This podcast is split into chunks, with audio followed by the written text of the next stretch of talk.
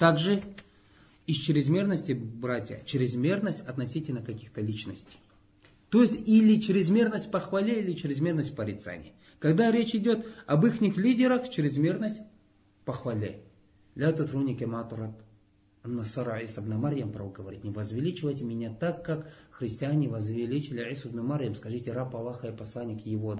Это указание пророка для вот этих вот мискинов. Как они возвысили своих лидеров. Вот это даже мискин, лидер заблудших, Саид Бурятский, братья, они с него шейху ислам сделали. Шейх.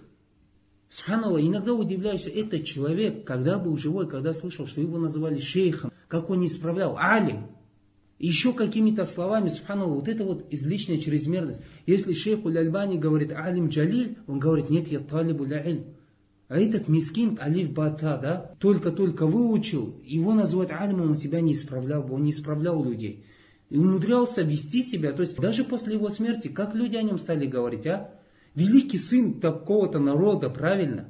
Или лидер мусульман, шейх, шахид стали ему свидетельствовать раем. А некоторых сахабов у нас нет нигде свидетельства, что он сразу зайдет в рай. Более этого, даже обращение, призыв к нему, как «О, Саид, я моя жена, мы с тобой».